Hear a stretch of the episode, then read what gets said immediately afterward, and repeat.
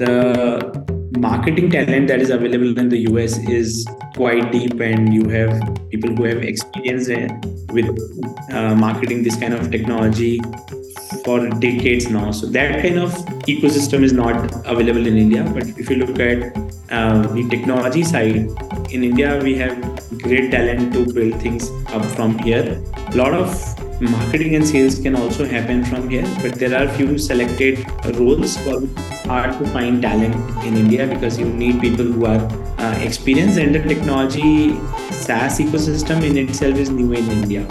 In order to really bridge that gap, we end up hiring people in the geographies outside India as well.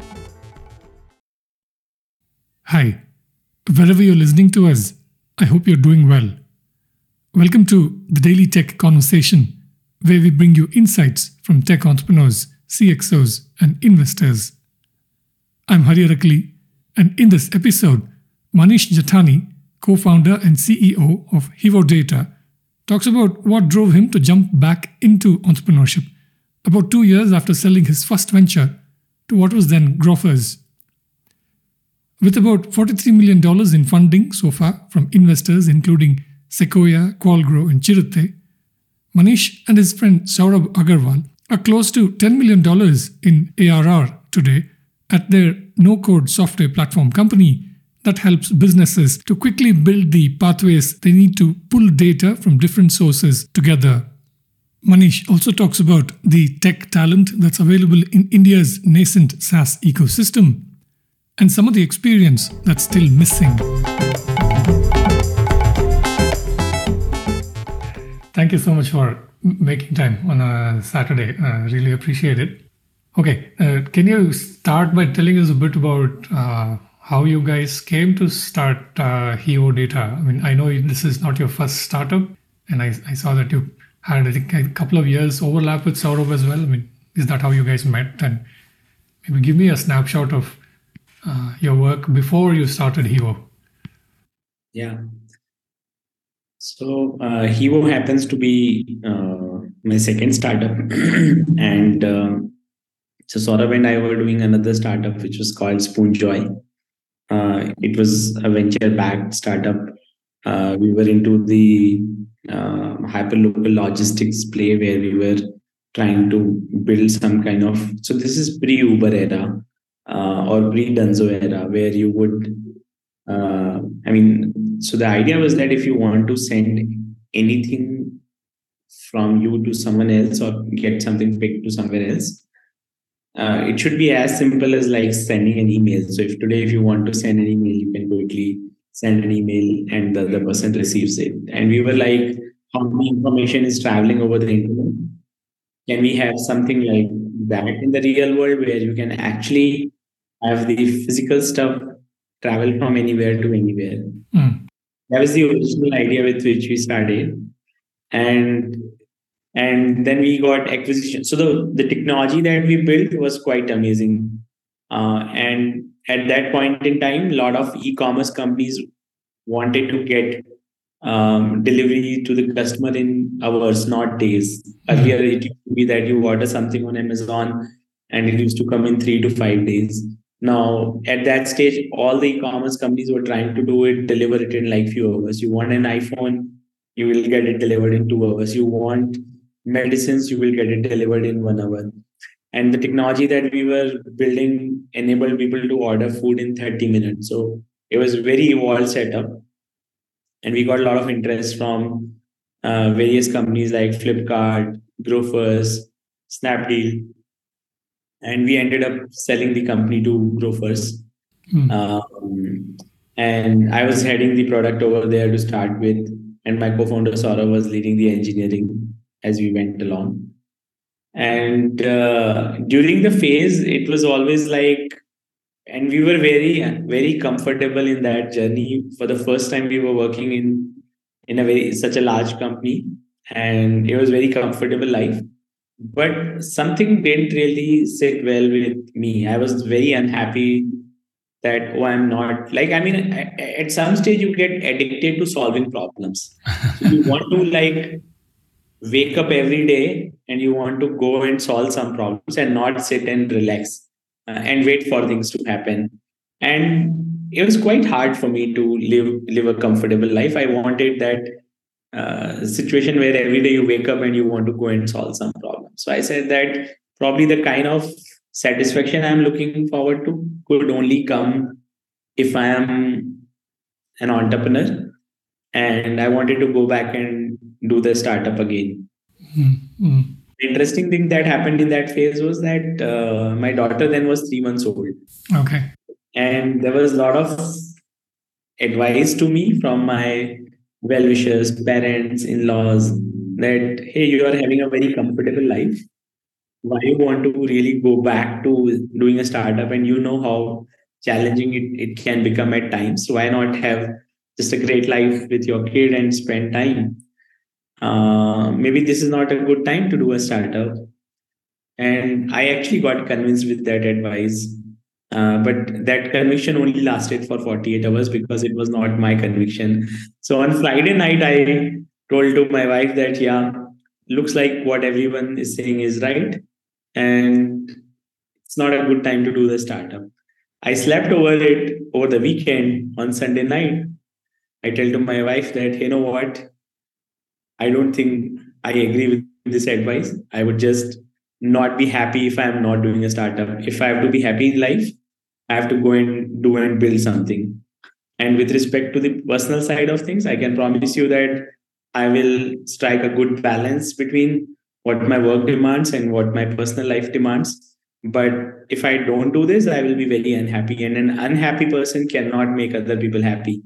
So no matter how much of a time i give at home if i'm not fully energized then you won't enjoy that journey either mm. so now the idea was that we got to go and start a startup but now this time around the pressure was very high because you're staking something very important and like to me um, ambition is one side but people is like far far ahead in my priority list.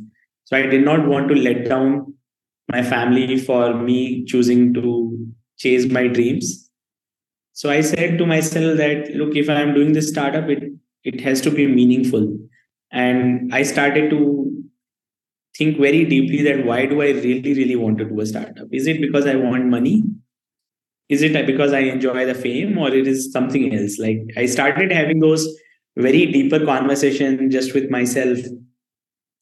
And uh, i said if it were for about money i could have like taken more venture money into my startup and continue being the ceo of that startup or i could have just continued in my last role where i was uh, in a very comfortable position in a very uh, strong leadership role so it was very clear to me that money had no motivation for me. I mean, I didn't upgrade my lifestyle after since I graduated. I still buy very inexpensive clothes. I drive very small cars. So the drivers in the lives are very different. Like, I mean, all the things that um, indicate a social status doesn't really excite me. And I'm a little inward looking person, so I don't like being in limelight. So anytime someone will like praise me or appreciate me, I feel highly uncomfortable. it was clearly not like a fame that I'm trying to chase. So then the purpose has to be much deeper. And uh, to me, I started thinking a lot, and I said that let's assume that financially it will not be um, a great success. I will have to put a lot of personal sacrifice to it. Even then, what is that one problem that I truly care about solving in the world? right let's assume that most people can't really have uh, too many things that they have impacted and that will make the life so much better even after they are gone from the world so what if i were to just pick one problem and spend my entire life solving that problem so that even long after i'm gone from this world it can have impact on people. That was my yardstick on what problem i wanted to solve. And that really made me feel that i will not be excited solving some building some gaming app or building some um, e-commerce thing or something similar right? It had to have larger purpose and meaning for me so that i am feeling that i'm having a fulfilling life uh, whether the company is a billion dollar company or a million dollar company doesn't matter but i need to have satisfaction uh, for having spent my time in life on things that I truly care about. And I started to think about it as what is what are those problems? I spent three months figuring out that actually there are no such things that I so much care about. I'm like very flexible with everything around. Then I started to think other way around. Okay, what are the problems that really bother me, that really irritate me? How about I solving one of those problems?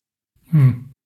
And it so turned out that I learned that every time someone is making a decisions which is not very informed and thought through decision that where they've considered everything and they are making an informed choice every time someone is making that decision i really feel unhappy about it because i feel that if they can get if if they are making a decision that is not good for them is there a way we can prevent them from making a bad decision for themselves. It's almost like how you see that um, when kids make certain mistakes, you don't want them to make some small mistake and get themselves hurt.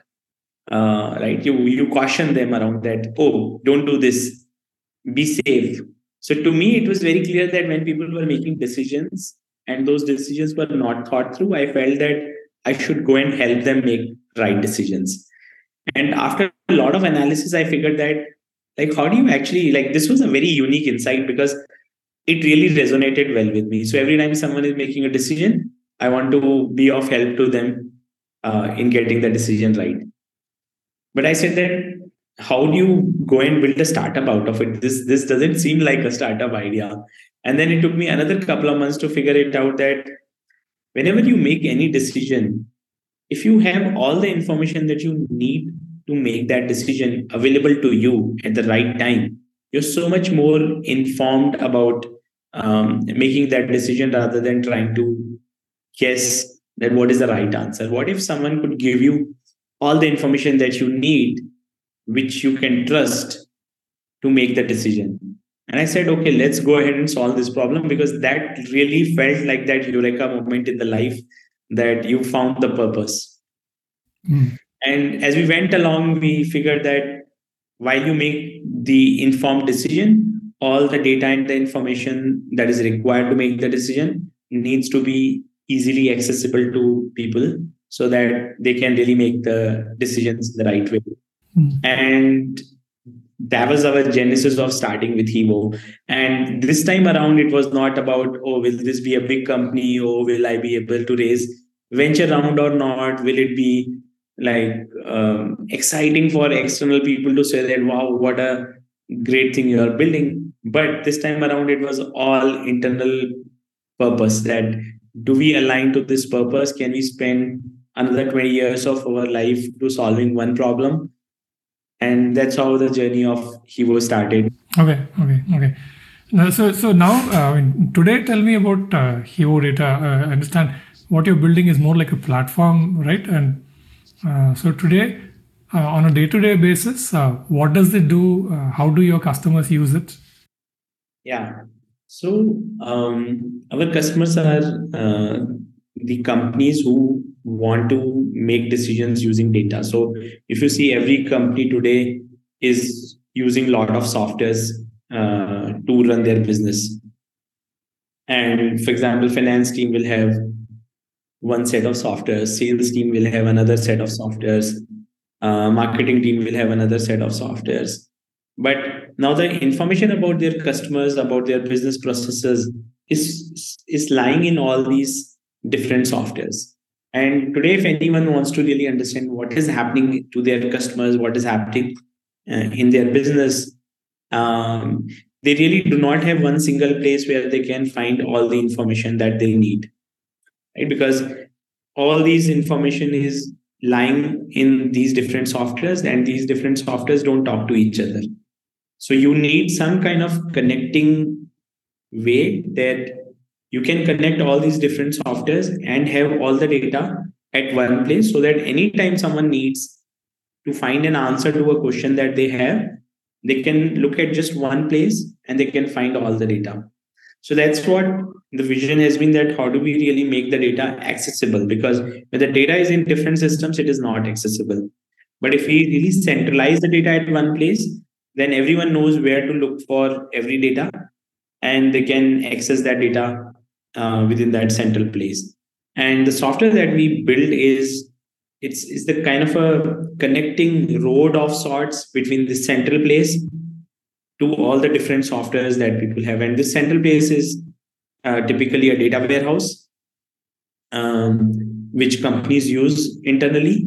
And then there are different set of softwares that they would have, the likes of, say, Salesforce, uh, Facebook ads, Google ads, um, uh, help desk software like Zendesk. So what we provide is more like a road which connects all these different softwares to a central storage, which is the data warehouse.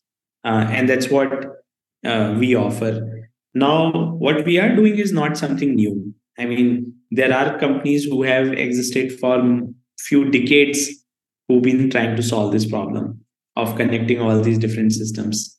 But what we realized was that those companies were built for only very large enterprises where they will have like 50 to 100 engineers who can uh, operate all these complex systems to move the data into the central place. And that only means that only very uh, big and large companies can afford to use this solution. But our idea was that if this is actually so essential why should it be so complex that only few small number of companies which are very large in size can use this? Why can't everyone use it? Like why can't we really make it accessible to every individual who wants to make decision with data use this? Um, for that to happen the solution had to be a lot more simpler. For example if you see uh, today our parents are using internet on smartphone. They are clicking photos they are sending to their friends family they can make online payment. All of this is possible because the uh, product which is the smartphone has been made so simple that today anyone can use it. Imagine that if our parents had to go and learn how to operate a pc or a macbook most of them would not have been able to learn all the complex stuff and they would have never truly experience the uh, power of internet that how on internet you can do so many different things. So how a smartphone really made this thing accessible to everyone we felt that could we build a technology which solves the same problems which today large companies are solving but any company whether they are small or mid-size or large can use it without having to have um, a very large team which is um, uh, which is very um, technically savvy to be able to operate this system. So the idea was that let's make it accessible to everyone and make it so simple that anyone should be able to use it. Um, that's what uh, the product does. Okay. Mm-hmm. Typically, what's sort of the size of the company that uses your platform? Since you said you want to make it more accessible for smaller teams as well, I'm thinking a one person IT team can also use your product. Absolutely. We've seen, and this came as a surprise to us. We thought that maybe 100 member all would use it, and very small, like 10, 15 member teams will not use it. But to our surprise, that these days, companies as small as like 20, 30 people want to use data to make decisions. And mm. because they don't have large teams, they can use Hevo to uh, really quickly go and solve their problems without having to hire too many people. Having said that, even the larger companies who have got thousands of employees, even they don't want to hire more people to go and build all these systems and maintain these systems. If it is available to them, uh, which is much more reliable, much more cost effective, then they see no reason to go and build these things on their own because something better is already available in the market at a fraction of cost. Um, so we've seen uh, companies as small as 20 member company to as large as say 10,000 member uh, company using our product. But if you look at the sweet spot, I think companies who are in the size of 500 to um, 3,000, 4,000, roughly that's the range in which we see a majority of our customers uh, uh, deriving value out of us. Mm-hmm. And is this all cloud based? I mean, the business model is is that like a SaaS company? Uh, it's a hundred percent cloud based solution.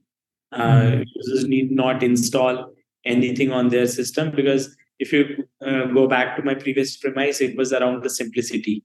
And if they have to go install it, then they need a lot more technical competency. Yeah. So we are fully on cloud uh, and we are multi-cloud. So whether the customers is on uh, Amazon's cloud or is on Google's cloud or is on Azure cloud, they can uh, still use us without having to worry about anything.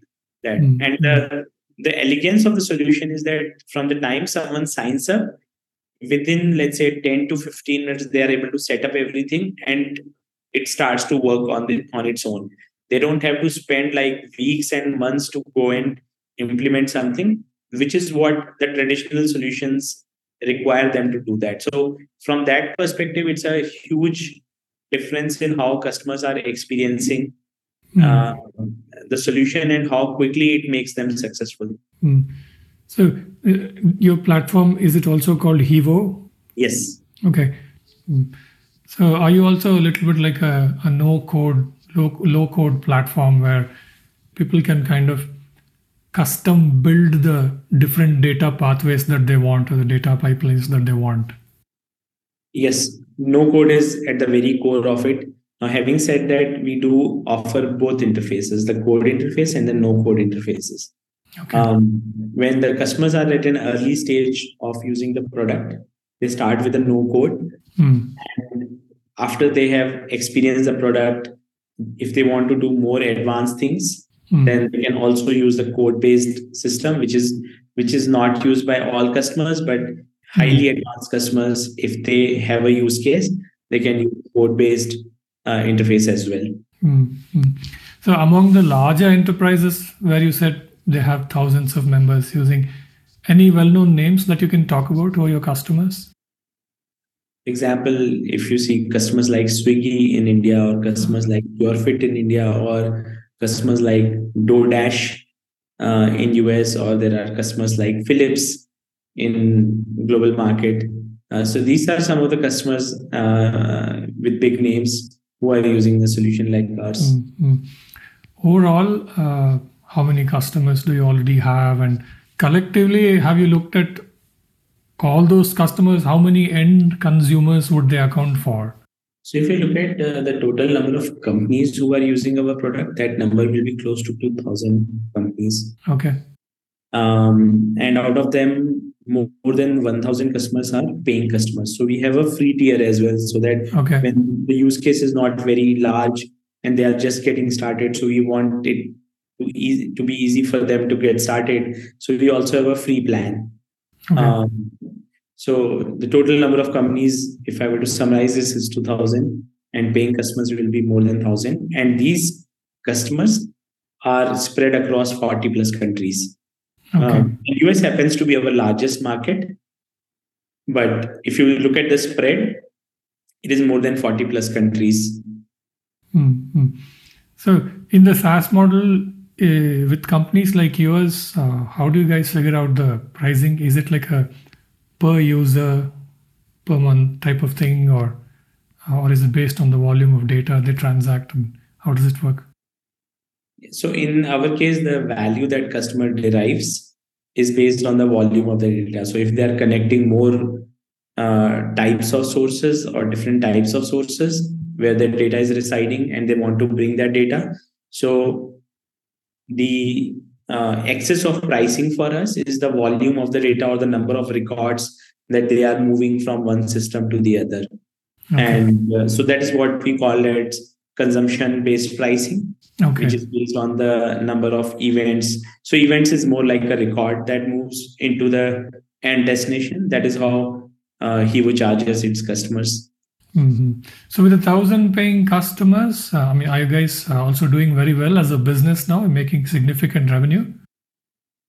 Yes, so we have seen a very diverse kind of customer uh, profiles. It is not only tech companies or only startups. So we have a uh, quite a widespread of the type of customers who are using our product. I mean, can you give us a sense of where you are at in terms of your revenue? I think we are close to about 10 million in ARR.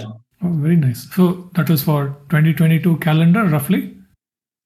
No, so this is as of we speak. Okay. Um, like we are a little short of 10, not exactly 10, a little short of 10. Hmm. Um, so that's where the journey has been. The good part is that um, uh, over past few years, we've doubled our revenue every year. Oh, okay. Okay. So uh, are you expecting through 2023 to continue that kind of growth rate? I mean, things look so far very optimistic, Okay. uh, given the value that we are delivering to the customers. But sure, there are macro factors we, which we, all of us are trying to see that how the market is going to play. Because uh, if you see what we've seen in last uh, 12 to 24 months, uh, and the market is the public market is correcting a bit and it is likely to have some impact on uh, the uh, private market as well the companies as well so um, for anyone to really know what 2023 uh, is going to be like is a little bit of a guesswork but as we are into the first quarter of it things look positive and they're starting to look better uh, with each subsequent month is how we've seen internally based on um, our customer acquisition. Hmm. Hmm. Okay. I mean, at this at this level, are you guys profitable as well? Is it, or are you putting the money back into building your team and product development and things like that? Since it's a very R and D focused uh, company where we have to keep innovating for our customers, we have to keep building new things for our customers. Um, so we end up, and thankfully we are also venture backed, so that gives us the option to invest upfront on the technology side, so that uh, and technology takes a while to build. It, it Hmm. sometimes couple of years to build something. Hmm. Uh, so if you want to sell something, you have to build it way before. So we are front loading a lot of investments on building the Right. uh, so that at the right stage we can take it to the market. Hmm. Overall, today, how many people in your company? I think we are about close to 200 uh, odd people in the company. And and all of your R and D product development gets done out of India, Bangalore, uh, I would imagine in the US, if you expanded your team, would you look at more in terms of a go-to market? Mostly, yes. I mean, few things to keep in mind that the marketing talent that is available in the US is quite deep, and you have Hmm. people who have experience uh, with uh, marketing this kind of technology for decades now. So that kind of ecosystem is not available in India. But if you look at uh, the technology side in India, we have great talent to build things up from here. A um, lot of um, marketing and sales can also happen from here, but there are few selected uh, roles for which it's hard to find talent in India because you need people who are uh, experienced and the technology SaaS ecosystem in itself is new in India. Hmm. Hmm. So, in order to really bridge that gap, we end up hiring people uh, in the geographies outside India as well. Mm, So these are senior marketing folks, uh, typically. I mean, like upwards of 15 years of experience in selling to large enterprises and all of that. Yes, yes. And sometimes, uh, like for example, we recently hired our head of product in the US, Uh-huh. and uh, the individual comes with like 20 plus years of experience in this domain alone, Wow. um, which, which gives us some unfair advantage because now we have someone who is so experienced that uh, all the problems that we may have not seen so far, but likely to see in future, now we have someone in the team who can foresee these problems and um, uh, so that we can be very well prepared on how to avoid those problems and start working towards a solution uh, from an early stage. Mm, mm. I- Is there also a lack of awareness in the Indian market amongst your potential customers? I mean, even though there are large conglomerates and big companies, uh, typically the the sense one gets is that SaaS companies out of India, even with very good products, uh, prefer to sell in the US or generally the uh, Western economies. Um, what's what's your take on this? Broadly, what you're saying is actually true. The market maturity is not as evolved uh, in India ecosystem, but having said that, there are few sectors and segments where the awareness is as high as it is for the US. Uh-huh. So if you look at all the new age technology companies, they are using actually the same best in class solution that anyone in any economy is using. Um, for example, like I mean, in India we have so many developers, and these developers are using the same tools as the developers in San Francisco is using. Mm. So in those segments, if you're selling the product, it is you don't face a challenge of aware, awareness of the uh, solution within the target segment. But if you're selling something where the the ecosystem is not fully evolved, then obviously the US economy or some of the other developed economy, uh, they have much more ready market for companies to sell into compared to trying to educate to the customers in India and then trying to sell them. Uh, uh, I mean, in your own case, uh, I mean, if you're willing to talk about it, uh, would would India be like what two three percent of your overall revenues, or even less, or a little higher? Less than ten percent. Less than ten percent, mm. and I, I, would imagine the US would be upwards of 60 70 percent of your revenue. You're spot on. It is, okay. it is actually uh, more than sixty percent. Okay, mm-hmm. and is it generally true of uh, the entire SaaS sort of sector in India? I mean, people typically would be getting, I don't know, two thirds of their revenues at least out of the US? Uh, actually, no, mm-hmm. because uh, US is a very, very competitive market. Mm-hmm. So if your timing in the market is not right uh, with respect to taking the solution offering, uh, then it becomes a challenge because it's a very competitive market. A lot of it, it's a market that everyone wants to sell into. Uh-huh. And if you are really not right from a timing perspective, and if you're not amongst the top two or three solutions in the market, then it is very hard to penetrate in that market. So okay. I've seen a lot of SaaS companies being focused on in India, historically have been focused on um, the India and APAC and European market, not as much in the US. But there are a few companies um, like say BrowserStack or Freshworks or um, uh, Postman, these companies have very heavily focused on the US. So uh, the first generation of SaaS companies, if I would say, a majority of them would have focused non-US. But now we are starting to see that more and more companies being focused on US and also being successful. Hmm, I mean, can you give me one or two examples when you say first generation of companies? What do you mean by that? For example, if you look at Capillary, ah. so uh, companies such as Capillary are highly successful in India and Asian market and the Middle East market, not so much in the US market. Okay. Uh, got it. Uh, anything else that, that you want to talk about? I mean, one other standard question I have is uh, you all raised, uh, I think, what, $43 million. Are there further funding plans? Uh, do you need more VC money? We don't need. In fact, the good part is that every round that we raised, we never needed that money. Oh. And we actually never went out to raise the money. We always got some interest inbound, and uh, then those conversations went further because we like people. So I hmm. think with respect to capital, our philosophy is that operate business like there is no external capital, focus on customers' revenue mm. so that you can build a very steady business uh, and not build a business assuming that there is plenty of capital available mm. and i think a lot of it comes from the um, uh, personality type of the founders as well and we are sort of like very um, maybe call it old school but very focused on that how do we really create more value for the customer and charge the right amount from the customers and not really like um, uh, keep doing things that are not adding value to the customer and we are just uh, wasting our resources on that mm-hmm.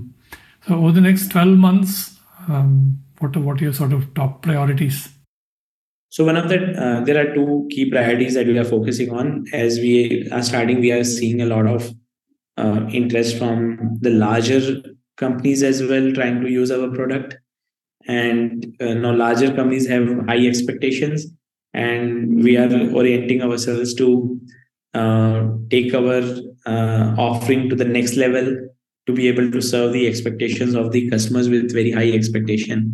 So that is uh, a lot of focus that we are uh, at this point in time putting forward to that. Um, and the second aspect is just around the team building aspect.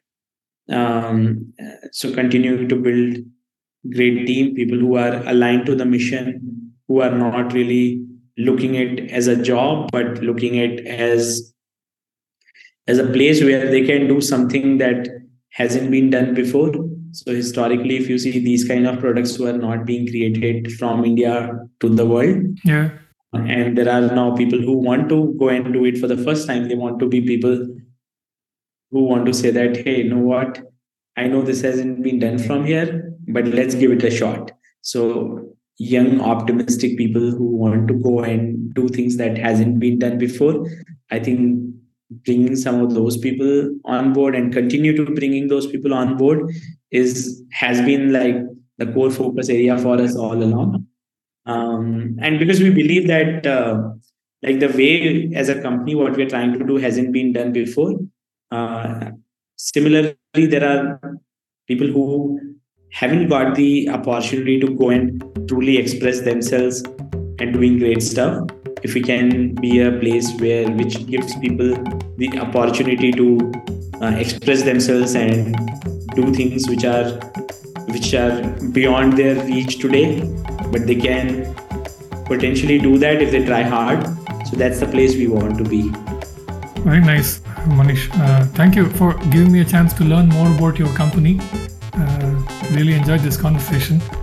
Definitely hope to keep the conversation going thanks hari it was a pleasure speaking with you and i truly uh, like our conversation and i must say that you've been a very patient listener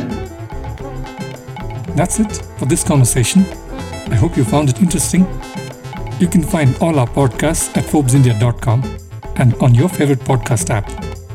I'm Hari Arakali. Thank you for listening.